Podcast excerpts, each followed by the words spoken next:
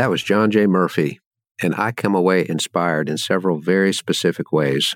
First of all, when we look at highly successful people, it's easy to think that they've just gone from strength to strength, from playing football at Notre Dame to having a corporate role to being able to move into being a influencer of thought and action.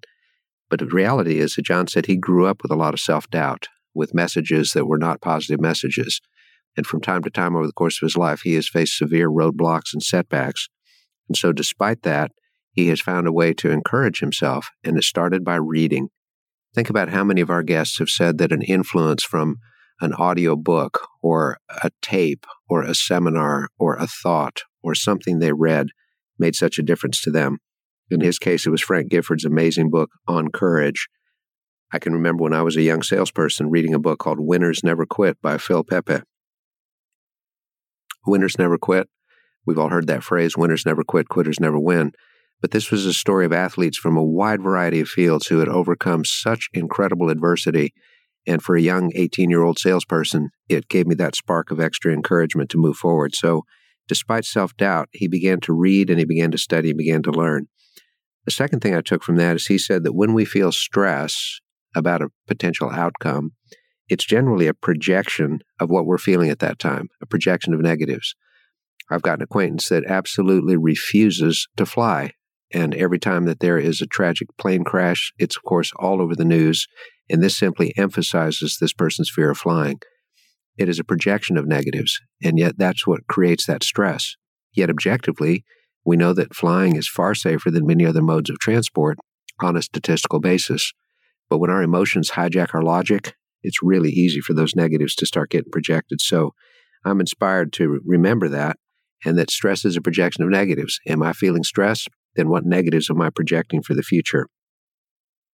Third, John stressed action. Um, when he talked about dealing with the aftermath of his divorce, how he got up, got some music, and started dancing. Action is so important. It's really the essence of what makes something optimism as opposed to just wishful thinking. Uh, a book I'd highly recommend to all of us is by Martin Seligman, professor at University of Pennsylvania. The book is called Learned Optimism. And the difference between the true optimist versus a person who just wishes things will turn out is the optimist has a good sense of what's going to occur because he or she can do something about it. There's something they can influence. And when we focus on what we can influence, even if it's small, then we gain a sense of optimism that can help us move forward. A fourth thing that I took from John is when he emphasized the importance of that we'll reap what we sow. Uh, it's a version of the law of attraction that we reap what we sow. We're going to harvest exactly what we plant.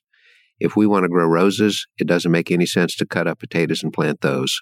We're going to get potatoes. And so we need to sow the right thoughts, sow the right actions, sow the right service if we want to reap the good things.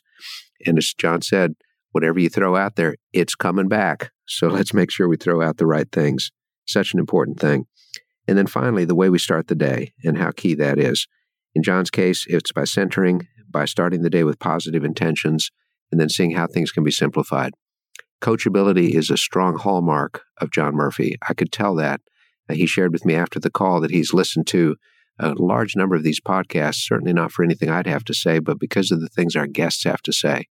And his quest for knowledge, his thirst for knowledge inspires me to continue making time for study, for reading, for listening, for thinking things through in such a positive way. So I hope you got as much out of this as I did. Uh, John Murphy was a phenomenal guest. Perhaps we'll have him on another time because he's got so many practical, good things to share.